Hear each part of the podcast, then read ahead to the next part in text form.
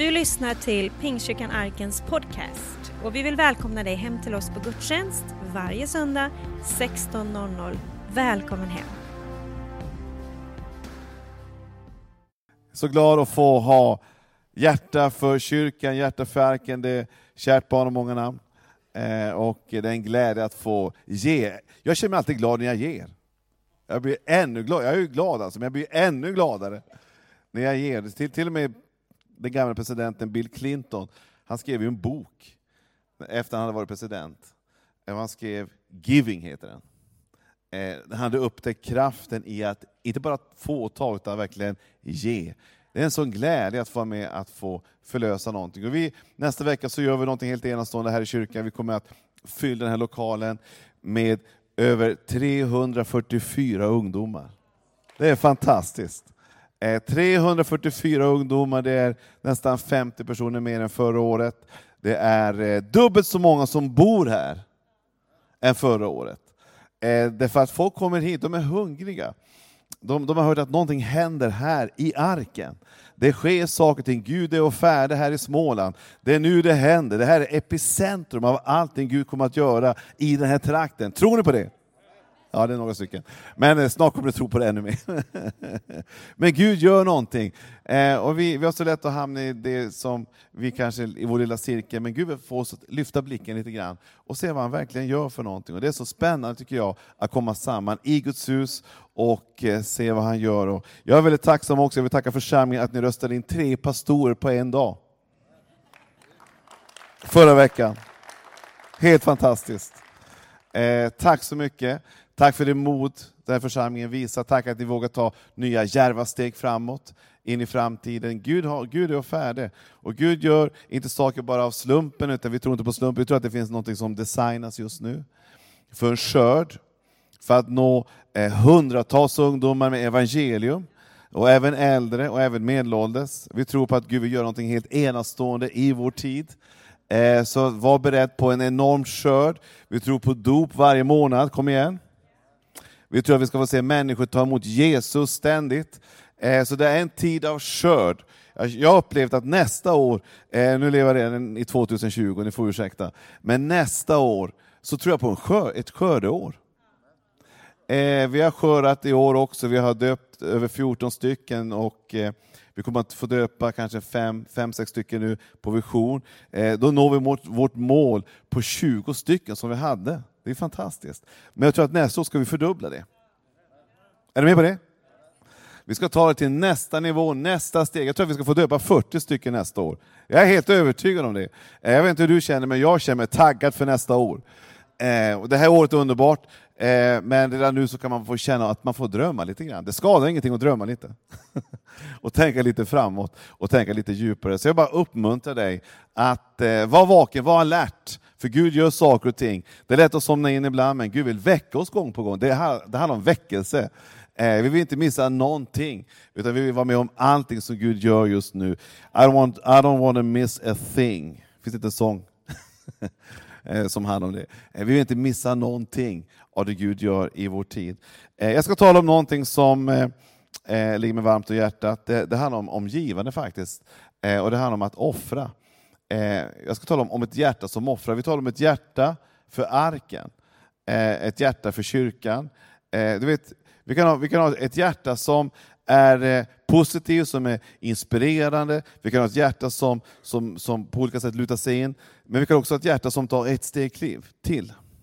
Att, att verkligen göra det lilla extra. Bibeln talar ibland att Guds rike liknas ibland vid, vid män och kvinnor som ibland inte bara gör det som är förväntat. Man tar det ett steg till.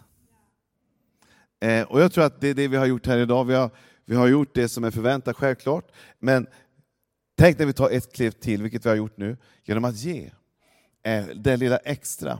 Jag ska tala om kraften i att verkligen få vara med, att få offra. Jag kommer direkt från ett åttaårskalas, därför låter jag lite rosslig i halsen. Eh, min far fyllde 80 år. och Eh, det var spännande, det var bara norrlänningar och, och min fru. Eh, sammankallade av eh, min far från hela landet. Eh, de kom från olika, olika trakter. Eh, alla inbjudna kom. Eh, och, eh, förutom de som var sjuka, men de, resten kom. Eh, och eh, det var väldigt intressant att lyssna på eh, olika vittnesbörd om min far. Eh, man lever i sin egen bubbla, man har ju sitt, sitt liv, man har varit ett av barnen. Och man, jag har alltid beundrat min pappa. Min idol är ju Jesus, men också min pappa. Eh, och, eh, han, är, han är en man med väldigt hög integritet. Han är en person som eh, eh aldrig tycker någonting är krångligt. Han hjälper alltid till, han, han har alltid tid att ställa upp. Eh, och det, jag trodde att det bara handlade om oss familjer, men jag upptäckte att han har ju levt ett liv som har varit stort. Så när jag kommer där och funderar på varför kommer alla de här människorna hit till det här rummet och har fest och för att hedra min far, så upptäcker jag att han har gjort avtryck i varenda en. Han har gjort någonting som man nu får skörda i form av kärlek, i form av respekt, i form av eh, eh enormt positiva ord, i, i, form av många, många, många minnen. Eh, där min far har varit involverad i olika typer av hjälp, satsningar för att hjälpa människor på, olika, på, på en mängd olika plan. Eh, och eh, jag ser att eh, eh, han, eh, han är en person som inte är någon god talare. Eh, han, eh, han, säger kanske, han talar inte knappt alls. jo, han talar lite grann, det gör han. Men han, han är otroligt fåordig. Det är ingen mening att ha en konversation över telefon. Det är helt onödigt tycker han. Utan säg vad du vill och så lägger vi på luren. Eh, han är väldigt, väldigt fåordig man. Men han har, han har ett hjärta för människor. Eh, och Det materiella det är bara till för att hjälpa någon. Eh, han har aldrig varit svår att låna ut bilen eller någonting, alltså inte bara till sina barn utan åt alla möjliga människor. Han har alltid varit där och hjälpt i mängd olika byggprojekt. Han är en, han är en gammal ingenjör och jobbat med eh, de praktiska bitarna. Han har passat perfekt i Värnamo, ska, ska jag säga. Han borde flytta hit. Han, är, han är en person, en praktiker. Eh, men man kan tänka ibland att, att det vi gör ibland, att det kanske inte har så stor betydelse. Men jag, jag skulle vilja säga att det vi gör har en otrolig betydelse i det långa loppet. Vi tänker ibland att vi sår det lilla, men Bibeln säger att det lilla kommer att bli offentligt en vacker dag. Bibeln säger att goda gärningar går inte att dölja. Inte heller dåliga, parentes. Men eh, goda gärningar, det går inte att dölja. Förr eller senare så kommer det att belysas, förr eller senare så kommer någon att upptäcka att man har ett avtryck av någon människa. Positivt. Eh, vilket kommer att belysas förr eller senare i olika former. Kärlek, respekt, uppmuntran, eh, hedersbetygelser, kanske en gåva, jag vet inte vad. Men det finns olika saker som sker, därför att livet fungerar så. Bibeln talar väldigt mycket om sådd och skörd. Idag är en väldigt individualistisk, ganska eh, introvert rörelse vi har haft runt omkring över hela världen. Där man tänker väldigt, väldigt, väldigt mycket på sina, sin egen story, sin egen eh, resa. Så kan det vara utmanande ibland att, att vi talar om, om givande. Men faktum är att givande sitter någonstans djupt inpräglat i oss som en naturlig del av mänskligheten. Ingenting hade fungerat om vi inte hade haft någon typ av flöde, om vi bara var container allesammans. Så hade det blivit väldigt, väldigt litet. Men det som finns i människan, det finns en längtan efter att reproduceras, att, att förmeras, att ta det vidare, att eh, ge vidare. Och Bibeln är väldigt noga med att gång på gång lyfta kraften i just att ge. Följ med till Andra Korinthierbrevet bara kort här, eh, 8 och 1-5. Det här är ju ett ofta ett ord som man använder i kollekttal. Eh, nu har vi tyvärr haft kollekten alldeles nyligen. Så vi får ta med och anteckna. Elin ska ha haft kollekten efter den här predikan. Det står så här i Andra Korinthierbrevet 8, 1-5. Vi vill berätta för er bröder vilken nåd Gud har gett församlingen i Makedonien. Trots deras många hårda prövningar har ändå deras överväldigande glädje och deras djupa fattigdom gjort dem överflödande rika på uppriktig hängivenhet. Det har gett efter sin förmåga, ja över sin förmåga. Och det var helt frivilligt, det kan jag intyga. Ivrigt vädjade det och bad oss om nåden att få vara med i hjälpen till de heliga.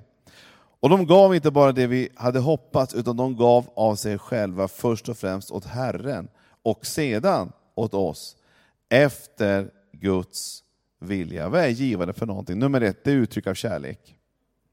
Givande, Makedonien var ett område och där fanns en församling som hette Filippi, som var det kanske mest tongivande i det området. Och Paulus ganska ofta refererar till den, till den gruppen, till den församlingen, som någonting väldigt, väldigt speciellt och unikt.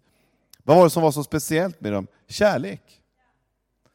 Kärlek är ju någonting som vi ofta talar om, vi sjunger om det, vi, vi har samtal om det, men kärlek är ju väldigt, väldigt praktiskt också.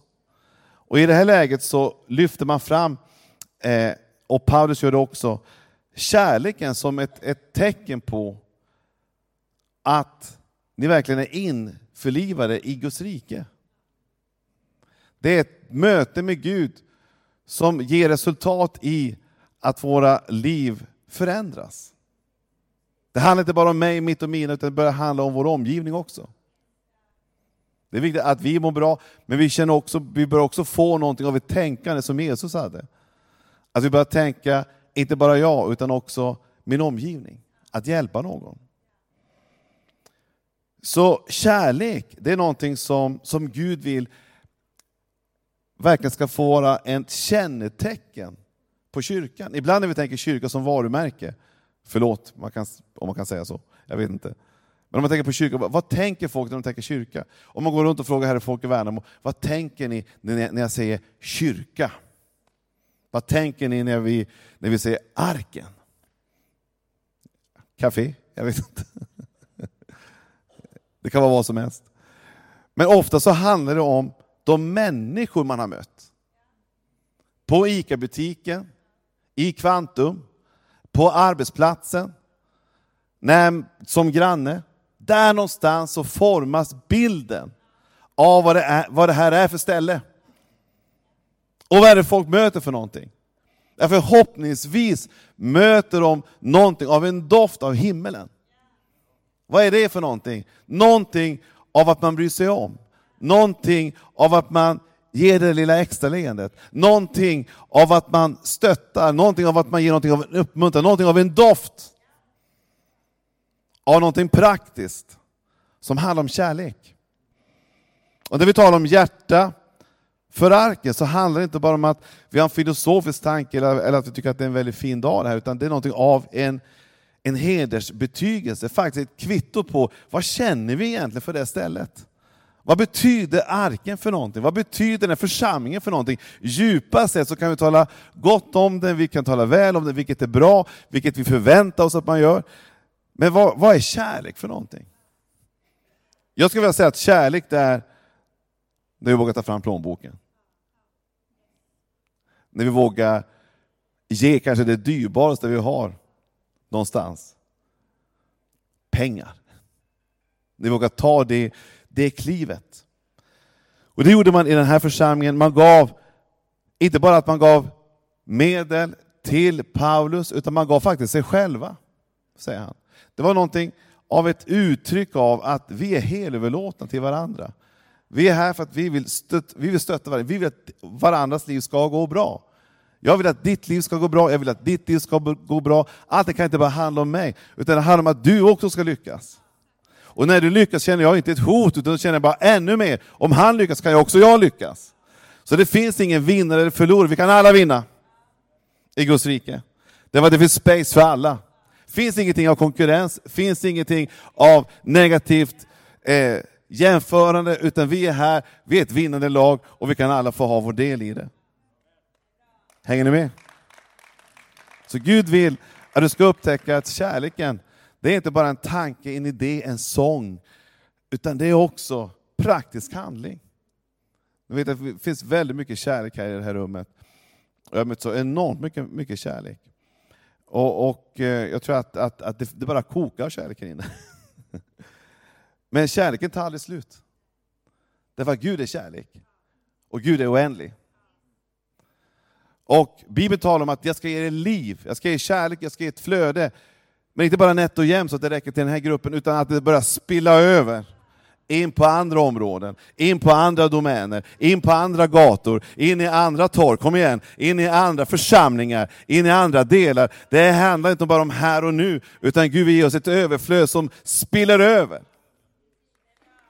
Det är vad Gud vill. Så när du ger här, så självklart, om vi får ett överflöd, då kan vi göra mer för att hjälpa människor här i Värnamo. Om vi kan få in mer så kan vi stödja ännu fler mammor, ännu mer ensamstående föräldrar. Vi kan stödja ännu fler människor runt omkring här i bygden. Vi kan stödja ännu fler församlingar. Vi kan stödja ännu fler missionärer och pastorer. Vi kan göra så mycket mer. Varför då? Därför att vi älskar. Vi älskar den här världen så mycket som Jesus säger att ty så älskade Gud världen. Hur då? Sjöng han en sång? Ja, det gjorde han säkert. Men han gjorde någonting mer. Han gav sitt liv! Till sista blodsdroppen på Golgata kors så gav han sitt liv för dig och mig. Jag känner att jag höjde rösten lite grann, får ursäkta. Jag blev faktiskt inspirerad lite grann.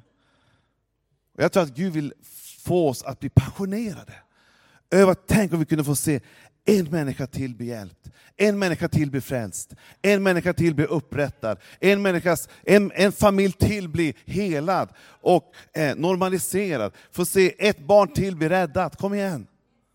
Att få den här passionen över att få hjälpa människor någonstans. Det är vad djupast sett kristendom handlar om.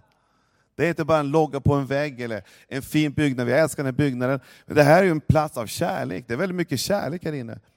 Mycket tid, men det fanns, ett, det fanns en, en, en orsak till att man byggde denna enormt stora byggnad. Det var att det skulle vara ett kärleksbevis till Värnamo och till hela bygden. Att här, mina vänner, så möter du ingenting annat än kärlek och en öppen famn. Så är det, vad är det vi har gjort för någonting? Vi har visat kärlek, varenda krona du lagt in, så är det kärleksbevis. Jag älskar dig Jesus, men jag älskar också Värnamo. Och jag älskar den här församlingen som är med att bidra för att göra en skillnad. Så Paulus säger så här till Filipperna som var makedonier.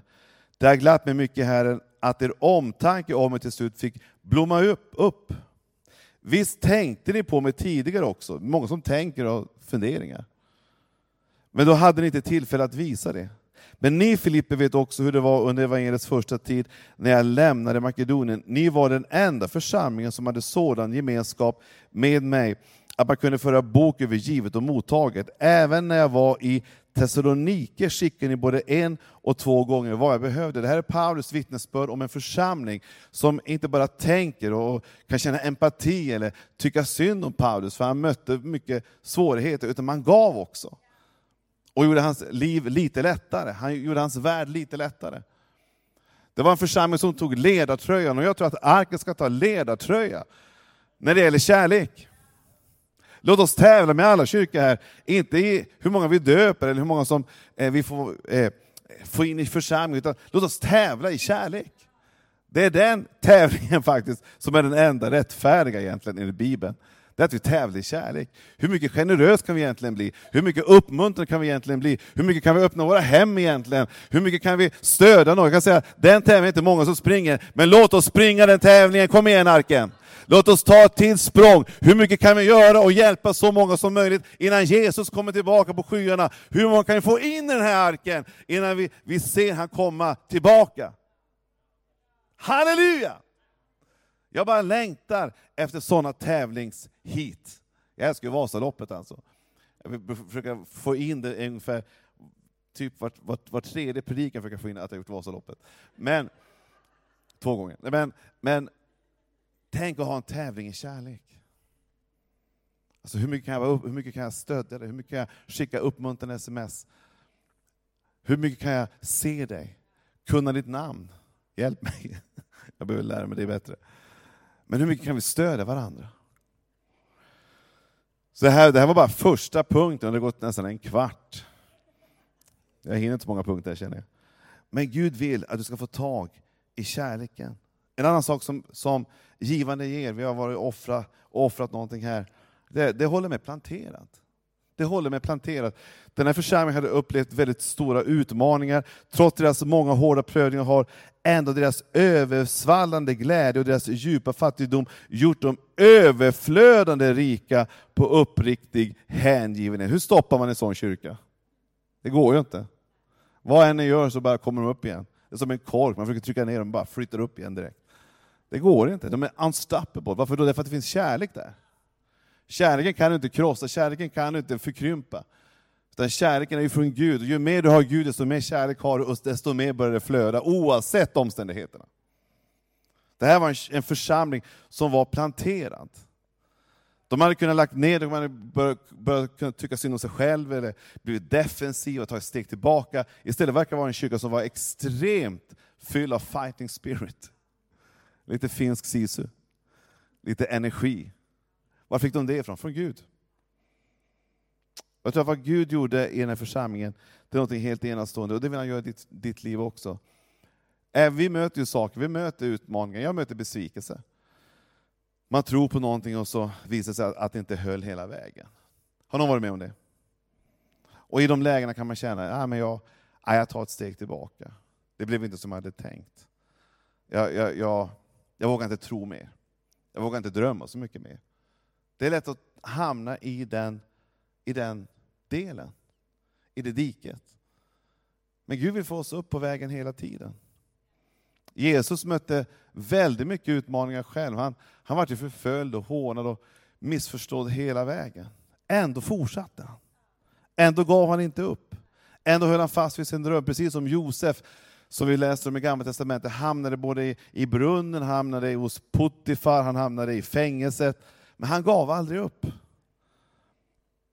En av de sätten som höll honom fast, det var att fortsätta att göra det han visste var rätt.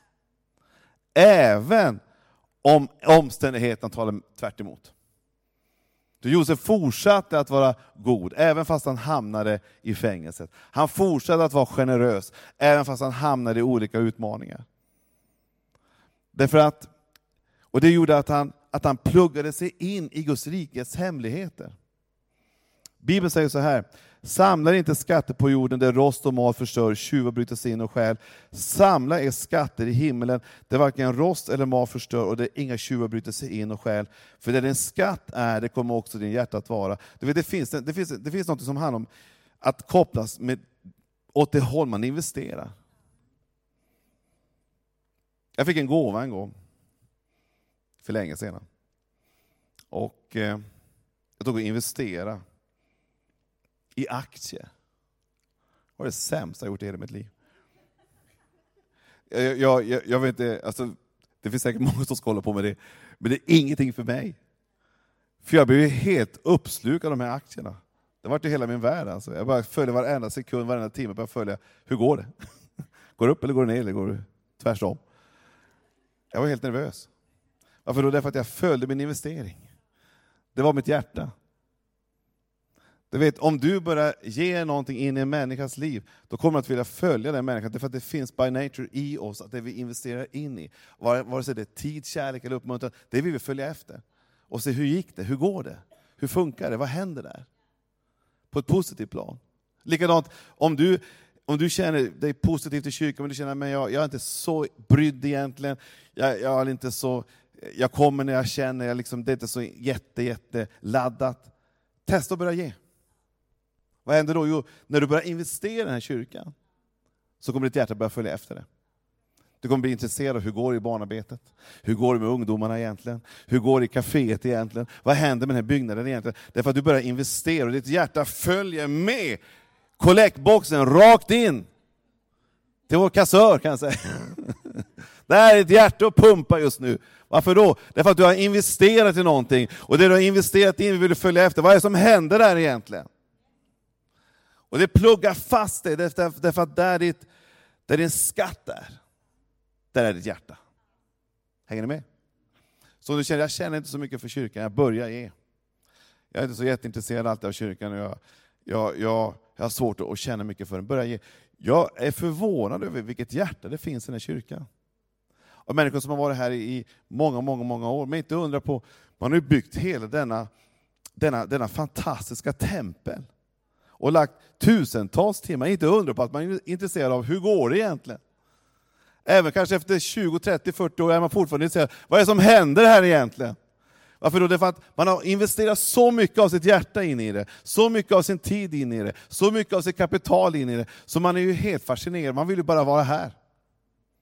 Och hjälpa till. Varför då? Därför att jag har gett så mycket in i det. Jag vill uppmuntra dig. Om du vill vara inpluggad i kyrkan, ett av de bästa sätten, det är att vara med och ge. Det var där din skatt är. Där kommer ditt hjärta att vara. Till sist, det reflekterar Guds rike. De gjorde det helt frivilligt. Det var en kultur. Det var ingenting som någon tvingade någon till att göra. Det finns inget tvång i Guds rike. Det finns inga måsten i Guds rike. Det finns bara en frivillighet. Jag vill, därför gör jag. Och vi säger det ofta att ingen behöver ge någonting av tvång eller att jag känner skuld över eller att någon hänger över axeln och tittar. Det är inte så. Utan vi ger det för att vi gör det frivilligt. Det är en kultur.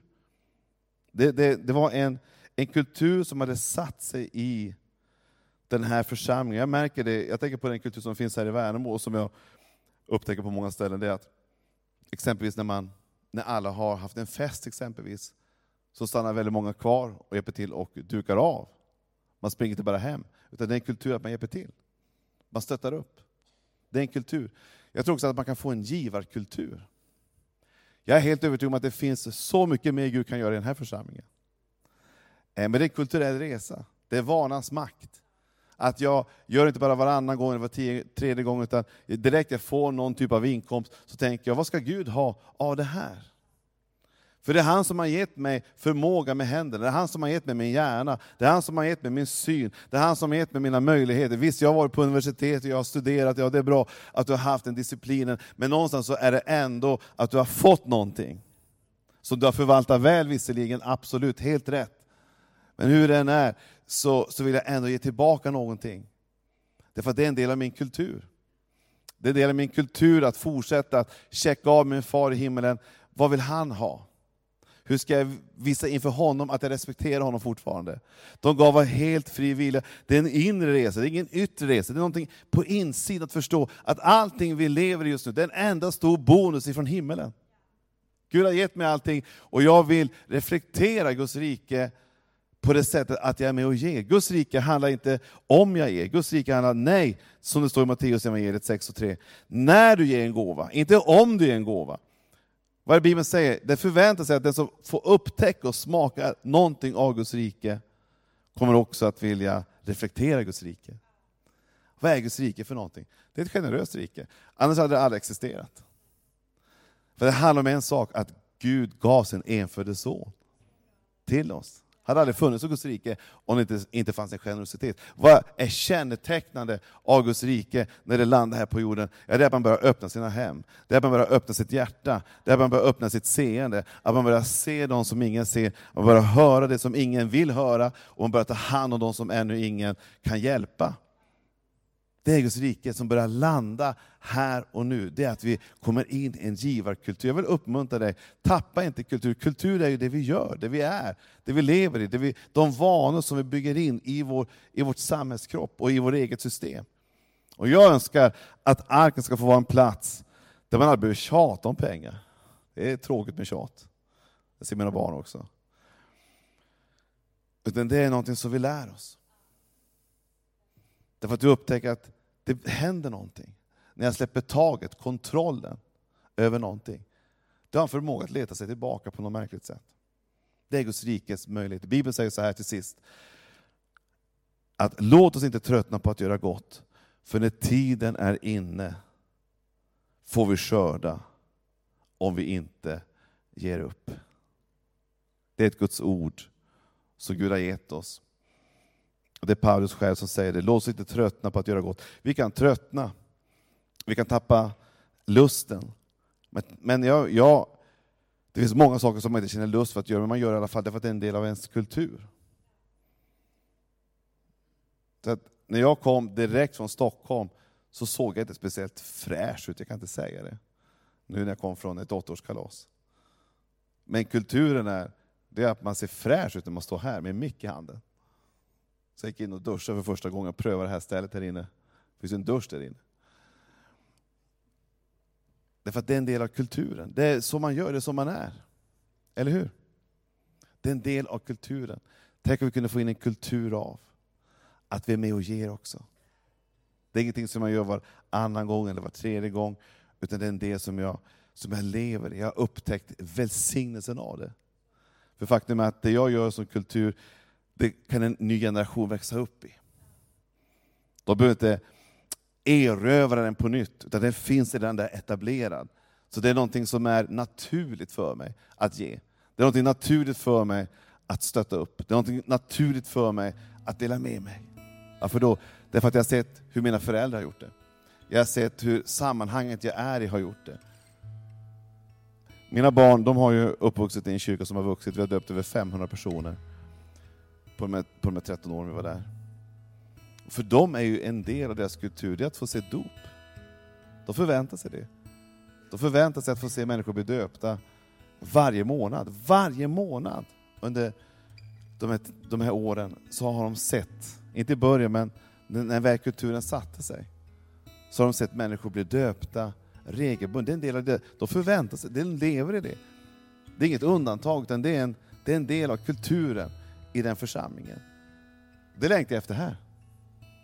Att få leva en döparkultur.